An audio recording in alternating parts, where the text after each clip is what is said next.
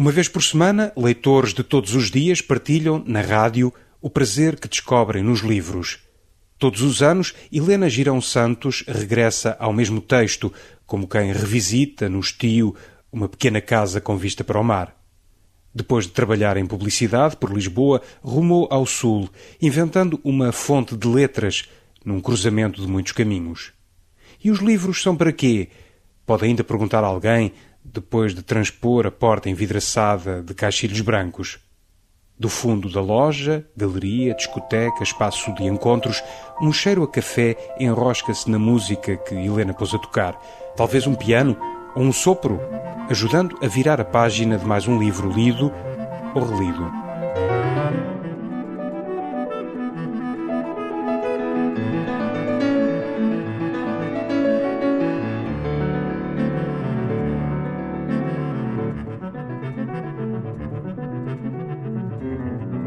Olá, Helena Girão Santos. Obrigado por nos receber aqui na sua livraria Fonte de Letras, em Montemoro Novo. A livraria abriu as portas há oito anos. Em que medida é que uh, este ofício de livreira mudou a sua relação com os livros enquanto leitora? Agora é mais difícil eu, eu eu ficar feliz com o que leio, porque eu quero ler tudo, apetece-me ler tudo. Muitas coisas que saem, muitas coisas que eu conheço, ou que não saem, que, que não são novas, mas que eu conheço agora, através dos catálogos dos editores.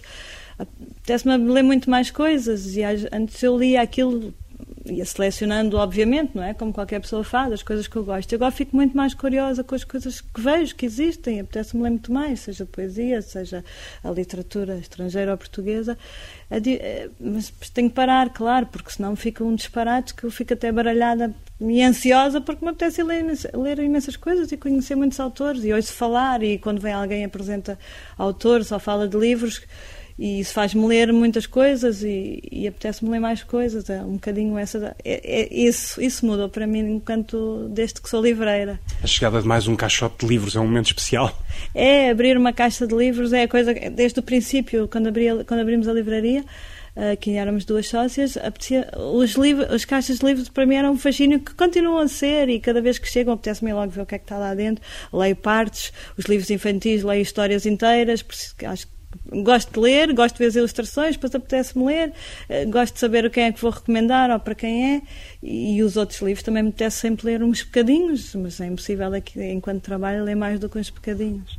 Quando lhe fiz este desafio para partilhar com os ouvintes o seu prazer de ler, não hesitou muito em destacar logo um nome, a escritora francesa Marguerite Duras. Porquê esta paixão? Posso falar em paixão? É, Marguerite tem muitas coisas que eu gosto, as personagens complicadas uh, e muito cúmplices e muito dúbias, uh, as pausas que mostram muitas coisas que não sabemos ao certo o que são, deixa para ficar muita coisa para nós pensarmos. O ambiente é muito mar também, as histórias da Marguerite têm muito a ver com o mar, passam-se muito à volta do mar, avenidas de mar, uh, a musicalidade, há sempre a maneira, o ritmo, acho que tem, a escrita dela tem um ritmo e e, e uma cadência que, eu também gosto muito, um bocado triste, nostálgico, muito intenso, eh, muito erótico também, um drama, uma tensão psicológica ao mesmo tempo. São histórias que eu gosto muito, gosto muito de tudo que ela escreveu. Comecei por um ler um livro e depois li muitos, muitos, uns a seguir aos outros.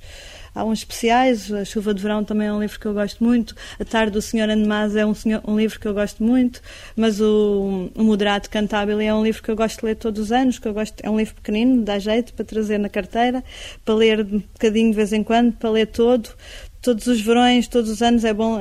Se eu não tivesse férias grandes, era este o livro que, eu, que fazia as minhas férias grandes, era o, o, livro que eu precisava de ler no verão. Justamente Moderado Cantábil é publicado há, há, exatamente 50 anos, é a sua primeira escolha para a leitura. Hum, começamos pelo princípio? Sim, gostava de ler aqui um bocadinho do princípio, que faz ajuda a perceber o nome do livro, o título do livro e ajuda a entrar um bocadinho na história. Queres ler o que está escrito por cima da partitura? perguntou a senhora. Moderato cantabile, disse a criança. A senhora marcou esta resposta com uma pancada do lápis sobre o teclado. A criança ficou imóvel, a cabeça voltada para a partitura. E o que quer dizer moderato cantabile? Não sei. Uma mulher, sentada a três metros dali, suspirou. Tens a certeza de não saber o que quer dizer moderato cantabile? retomou a senhora. A criança não respondeu. A senhora deu um grito sufocado em potência, batendo de novo com o lápis sobre o teclado. A criança não mexeu nem uma pestana. A senhora voltou-se. Senhora Desbarred, que teimosa aqui tem, disse ela. Anne Desbarred suspirou novamente. A quem o diz? observou ela.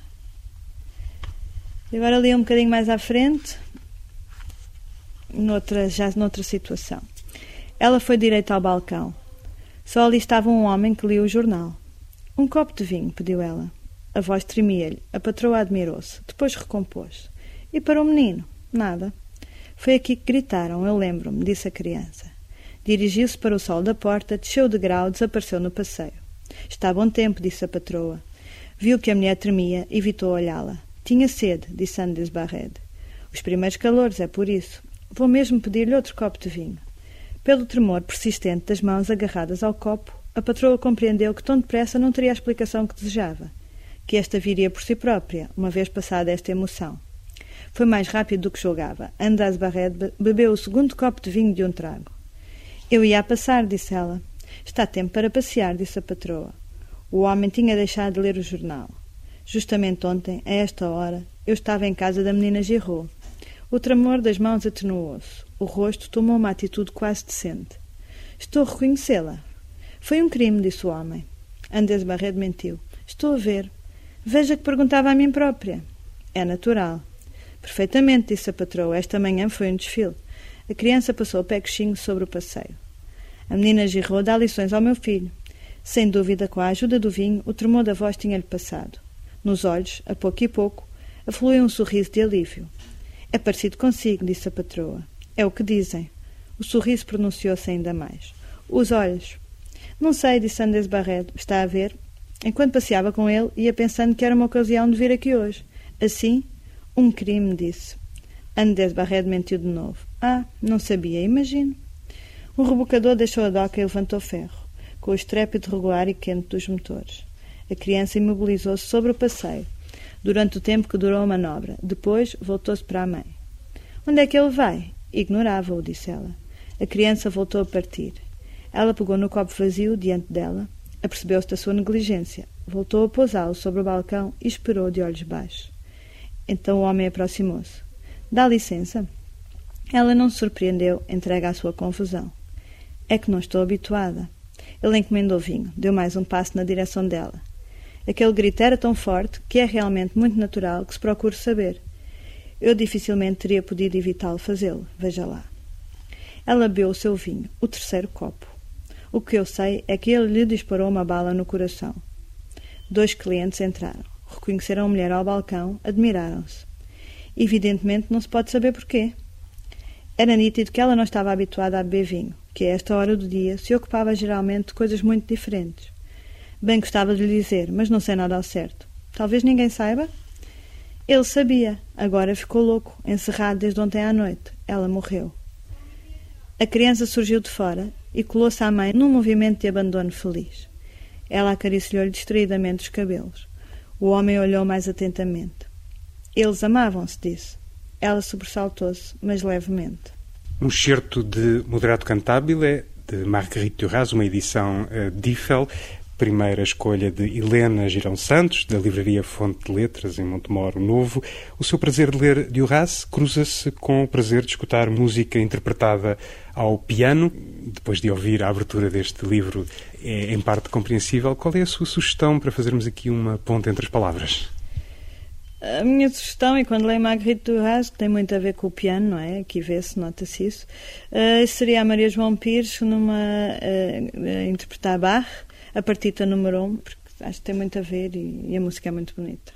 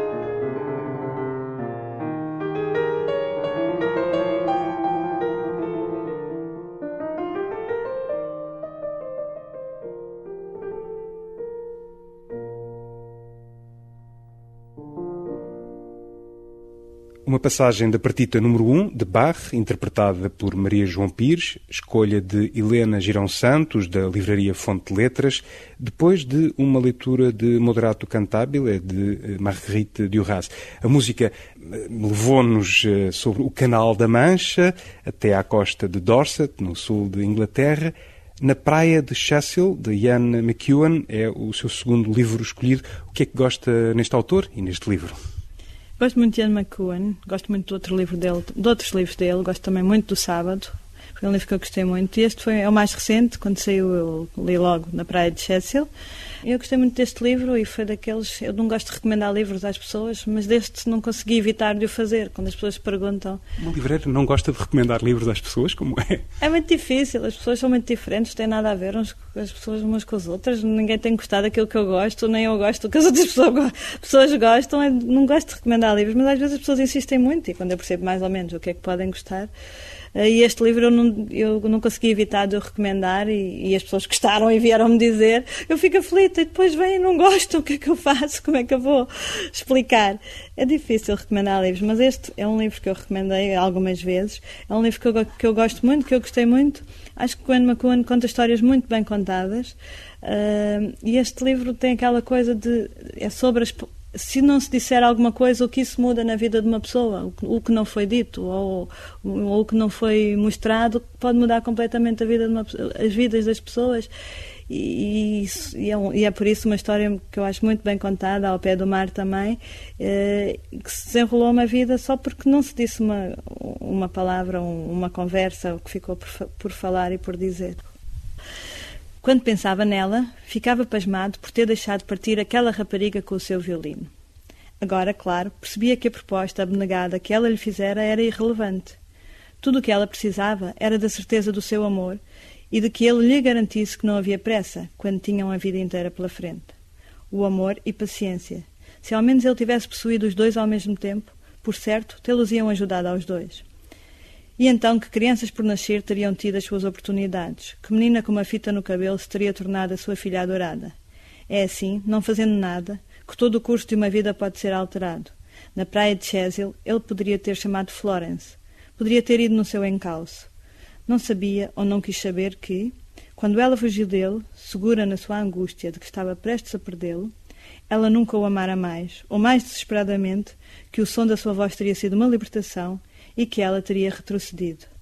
Em vez disso, permaneceu no frio e no silêncio virtuoso do fim daquele dia de verão, vendo-a caminhar apressada pela praia, com o som do seu avanço penoso abafado pelas pequenas vagas, até se tornar numa mancha indistinta, um ponto a desaparecer contra a imensa estrada de seixos a brilhar na luz pálida do lusco-fusco.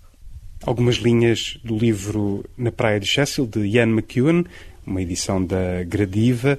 Depois de fechado este livro, o que é que pode apetecer eh, escutar? Há um compositor que eu gosto muito e que ouço sempre, e ouço muitas vezes, que é o Miles Davis. Há um disco em especial, que é L'Ascenseur pour les Chaffaux, que é um disco que... O Valor para o Cadafalso um, eh, é a banda sonora de um filme do Louis Mal. Exatamente, é um filme também que eu gosto muito, é muito bonito, um filme a preto e branco uh, também cheio de histórias no meio e por contar e, e por revelar. Uh, este filme, este, esta banda sonora tem um ambiente também fantástico, com, com os instrumentos todos muito ali à flor da pele e, e a tentar perceber e a, e a, entrar e a não entrar, e muito baixinho que vão subindo. É um disco que eu também gosto muito e acho também tem muito a ver com este ambiente.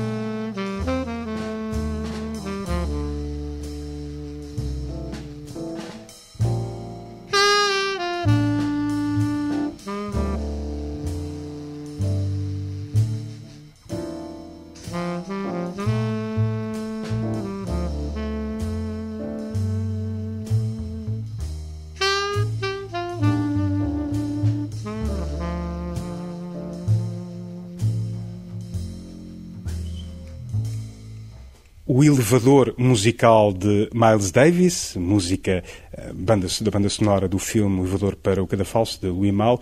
Esta música deixa-nos agora perante a última escolha de Helena Girão Santos, da livraria Fonte de Letras em Montemoro Novo. Porquê é que escolheu o Mel, de Tonino Guerra, eh, um argumentista aclamado, um argumentista de cinema, aqui num livro de poemas, num livro de imagens? Eh, como é que poderíamos entender este livro, o Mel? Sim, eu gosto muito do Tonino Guerra, tem histórias uh, surpreendentes, pequeninas. Muito, há um livro que, é, que se chama O Livro das Igrejas Abandonadas, que eu também gosto muito, que é um livro de histórias muito pequeninas, mas de histórias muito surpreendentes. Em poucas linhas consegue definir também ambientes e contar coisas mais solares, mais abertas, mais frescas, de, diferente dos livros que eu escolhi até agora. Uh, é uma pessoa fantástica, colaborou com cineastas como o Wim Wenders, que é também um cineasta que eu gosto muito, com, com o Antonioni, portanto, coisas muito mais para fora e o amor às mulheres e, à vida de uma outra forma relativamente aos livros que eu escolhi anteriormente. Trabalhou também com o Tarkovsky uh, e gosto muito das histórias dele. E ouviu, já ouviu falar há, há uns anos que ele teve no Cinema King uh, e que realmente conta histórias, é fantástica, é uma pessoa que se fica a ouvir, deliciada, e, e, fala em, e este livro também é bilingue, tem os poemas em português e em romagnolo, que é a língua dele, não é? É um dialeto italiano. Exato, e também é, e ficamos a olhar para, para estas letras e lembro-me de ouvir falar e com imensa graça e gosto muito deste livro.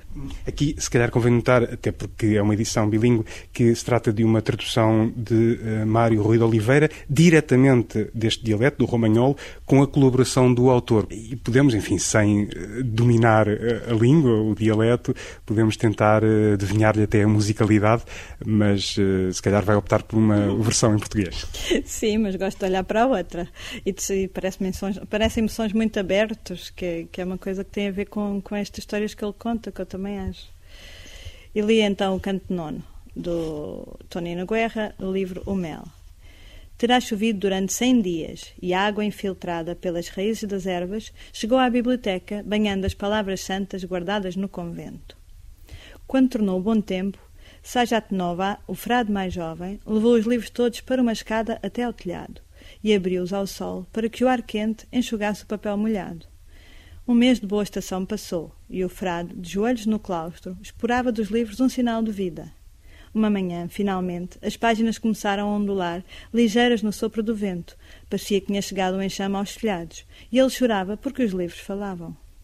O Canto Nono, de O Mel, livro de Tonino Guerra, uma edição a Sírio e Alvim.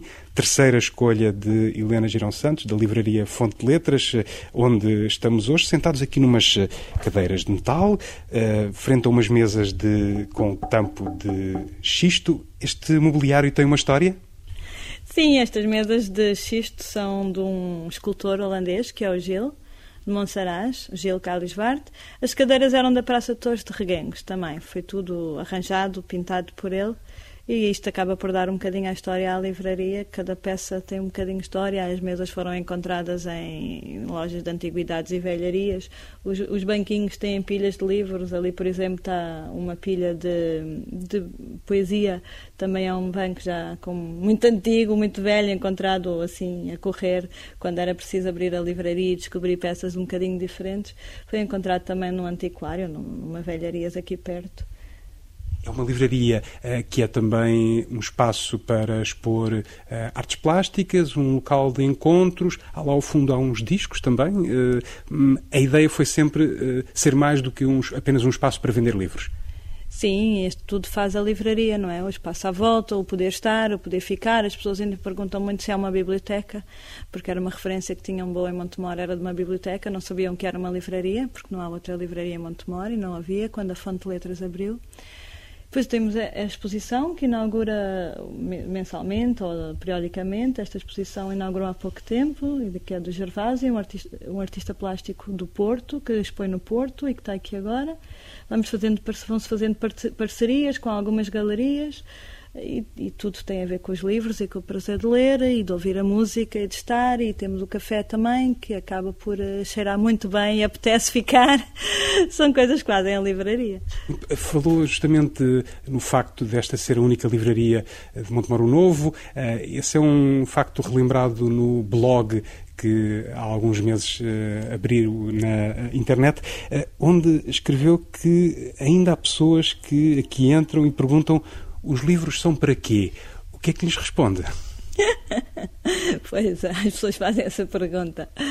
Ainda fazem essa pergunta. Ao fim de oito anos é engraçado. E há pessoas que ainda não sabem onde é a livraria, mesmo em Montemor, que não é uma, uma cidade assim tão grande, há pessoas que ainda não sabem quando alguém nos pergunta. Os livros são, eu digo que os livros são para ler, que podem ficar aqui a ler se quiserem um bocadinho, as crianças também, podem pôr no chão e ler, ou podem levar para casa e lê-los em casa, mas não é uma biblioteca, é uma livraria. Sente que, para além de ser um espaço uh, para quem mora em Montemoro Novo, é muito uma livraria para quem está de passagem? É muito, é, é, Fica engraçado isso, fica mesmo no centro de todas as coisas. Parece que toda a gente passa em Montemor. Quem vai para o Algarve, ai, passei por aqui, fica no caminho. Quem vai para o Porto também passa por aqui. Acho que Montemor fica mesmo no centro do país. Isso é bom. Há clientes de, muito, de muitos sítios diferentes. Há clientes do Porto, há clientes de Coimbra, clientes do Algarve que fazem questão de passar. Há vêm só dar, dar o biberon ao bebê e acabam por comprar livros daí, etc. Porque são, por exemplo, gostam muito da coleção da, da edição alimentação daí, etc. E sabem o que é que há. E há mesmo um cliente que vem do Algarve e para aqui com a mulher e o bebê para lhe dar um biberon e comprar os livros que, que sabe que vai encontrar aqui. O ofício e o prazer das leituras de Helena Girão Santos. Obrigado por ter partilhado connosco a sua fonte de letras. Obrigada eu, espero que passem muito por aqui, que tenham o mesmo prazer dos livros aqui ou em qualquer lugar que eu tenho e no espaço e no estar, que muitas pessoas eu sei que têm e dizem que ficavam aqui o resto da vida. Isso para mim chega.